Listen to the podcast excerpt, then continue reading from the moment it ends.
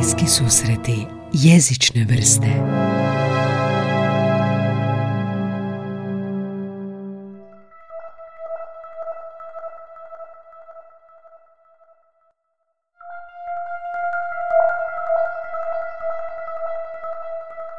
Jezici su se kroz povijest uglavnom e, razvili prirodnim putem. No postoje jezici koje smo stvorili mi ljudi planski. Tu recimo spada klingonski iz Zvijezdanih staza ili Tolkienov čarobni svijet jezika Vilenjaka koji je stvorio za svoju trilogiju gospodara prstenova i hobita. No izvan fikcije postoji i takav jedan stvoreni jezik koji govori oko milijun ljudi diljem svijeta, a to je Esperanto. Jeste se reli kada neko ko govori Esperanto? Pa nije baš najpopularniji u Hrvatskoj. Esperanto je upravo takav umjetno stvoreni, planski, konstruirani jezik i najrasprostranjeniji je takav u svijetu. Pa evo u ovom novom serijalu pregleda planskih jezika prošao bih kroz idućih par tjedana neke takve jezike koje su posebno stvorene za korištenje. Esperanto je stvorio dr. Zamenhof, poljski liječnik. Njegov cilj je bio stvoriti međunarodni jezik koji bi ljudi koristili, naučili i koristili kako bi komunicirali se sa ljudima iz drugih zemalja. E sad, zašto ne naučiti drugi jezik, onda tuđi jezik? Pa on je zamislio to tako da ljudi mogu komunicirati na jeziku koji nije njihov, a opet da ne moraju usvajati čitavu kulturu i mijenjati svoj identitet učenjem to nekog novog jezika. Zapravo na neki način htio svjetski mir, to mu isto jedan od ciljeva bio. A barijera na tom putu bio je upravo jezik. To je bilo kasno 19. stoljeće.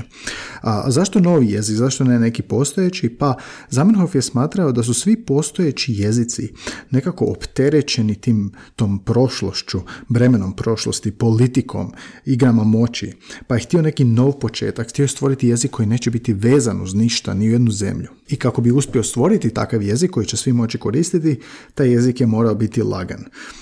recimo, nije bilo nepravilnih glagola, nema nepravilnih glagola u Esperantu. Prve zamisli o tom Esperantu napisao je na ruskom, nazvao je e, taj neki manifest Lingvo Internacija ili međunarodni jezik, a izdao ga je pod pseudonimom svojim, doktor Esperanto, na način na koji su fiktivni likovi tipa doktor Frankenstein e, izdali svoje. Uh, doslovni prijevod je bio onaj koji se nada, doktor Esperanto, onaj koji se nada. Zamenhof se nadao da će takav jednostavan i neutralan jezik proširiti se svijetom i da će ga ljudi objeručke prihvatiti, da će ga naučiti govoriti kao drugi jezik s kojim će onda moći komunicirati sa ljudima diljem svijeta. 1995. izdao je Fundamento de Esperanto, koji je kao vodič za učenje. U početku je dosta sve bilo sporo u tom razvoju, otprilike kao i broj publike ovog podcasta, Zajedno s kolegama je počeo izdavati časopis na Esperantu i negdje nakon 18 godina od početka postojalo je oko 27 drugih časopisa na Esperantu.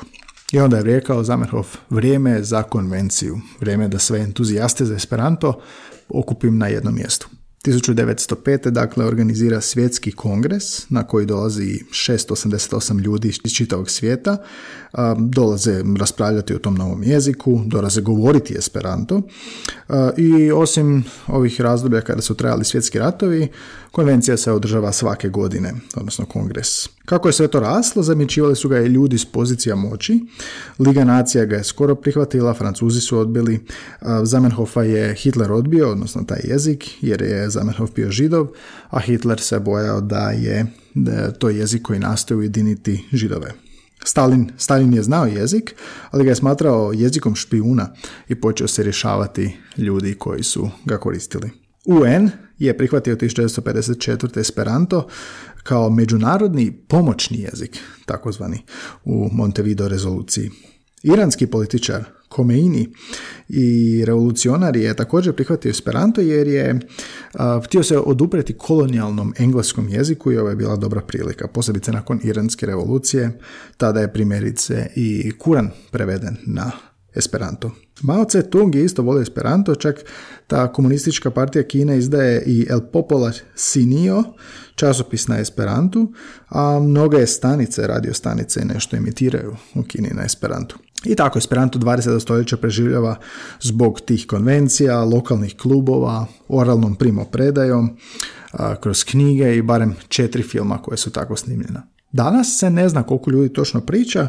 Jedan francuski lingvist je proučavao uzorak od tisuću ljudi, esperanto govornika, i zaključio da ga otprilike 100.000 ljudi diljem svijeta priča do neke mjere. 10.000 ga priča tečno, smatra da oko 2 milijuna ljudi ga priča u nekoj maloj mjeri barem.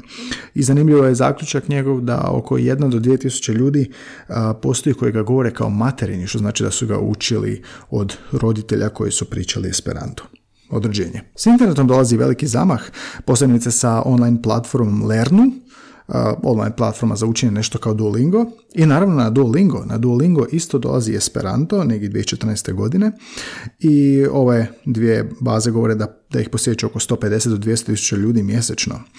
Wikipedia postoji na Esperantu, nekih 300 tisuća članaka i od prije par godina Google Translate može prevoditi na Esperanto s engleskog barem.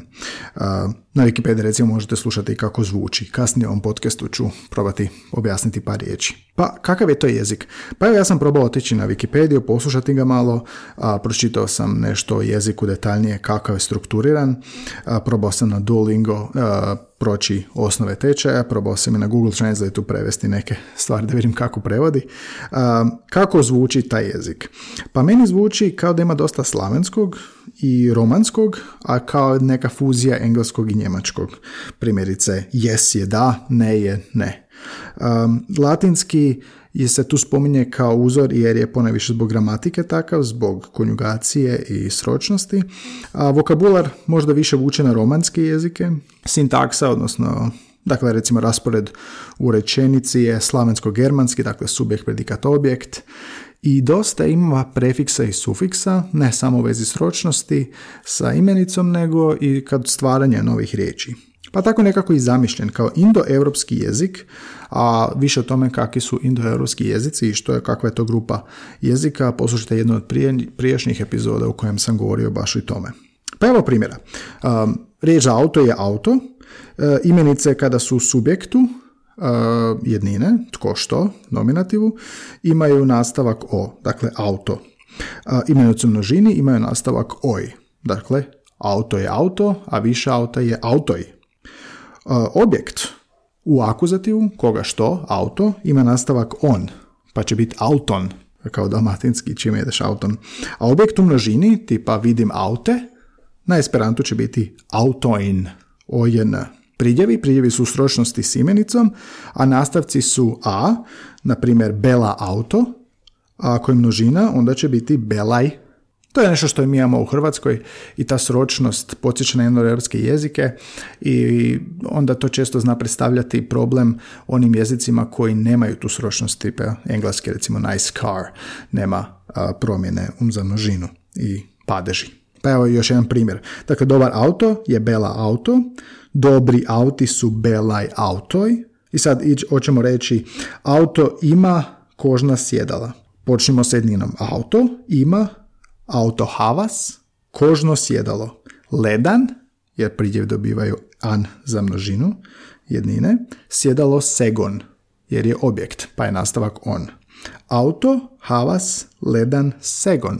Auto ima kožno sjedalo. Ako promijenimo kožno sjedalo u množinu, kožna sjedala, neće biti više ledan segon, nego ledajn segojn. To su ti nastavci za množinu u akuzativu.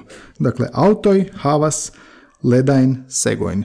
Um, subjekt predikat i uh, objekt, izravni, dakle u akuzativu je standardna struktura rečenice. Uzor je dakle indoeuropsko, latinsko, englesko, njemački. Evo još nekih korisnih izraza. Saluton, bok, yes i ne smo rekli. Bonan matenon, bonan vesperon, bonan nocton za dobro jutro, dobar dan i dobro večer. Čak malo zvuči vilenjački, tolkienovski. Kio estas via nomo? Kako je to ime? Mia nomo estas Marko. Moje ime je Marko. Nastavak A za nomo, rekli smo imenicu u subjektu da bi nastavak O, a priljevi koji se vežu za imenicu u subjektu bi nastavak A, pa je mia nomo. Estas, potiče na španjolski, dakle opet indoeuropski korijeni. Bone, dobro, dankon, hvala, pardon min, oprostite, jel? gratulon, čestitam, unu bjeron mi petas, molim jedno pivo. Ono što je zanimljivo je još da su studije na Novom Zelandu, u Sjedinim američkim državama i u Njemačkoj te Italiji i Australiji pokazale da učenje Esperanta prije učenja nekog drugog stranog jezika, dakle u školi, pospješuje učenje tog novog stranog jezika. Kao da postaje lakše jer se učeti nastavci, gramatika, primjene, sročnosti i deklinacije. U jednoj studiji u Europi u srednjoj školi su učili Esperanto jednu godinu, pa onda tri godine francuski, a druga grupa je učila svih četiri godina francuske. Francuski. I grupa koja je učila Esperanto najprije pokazala se uspješnijem u usvajanju francuskog kasnije. Pa eto ideje za škole, možda Esperanto uvesti kao izboran predmet i predstaviti ga kao teme za učenje novih stranih jezika. Zašto nije toliko rasprostranjen kako je Zamenhof zamislio?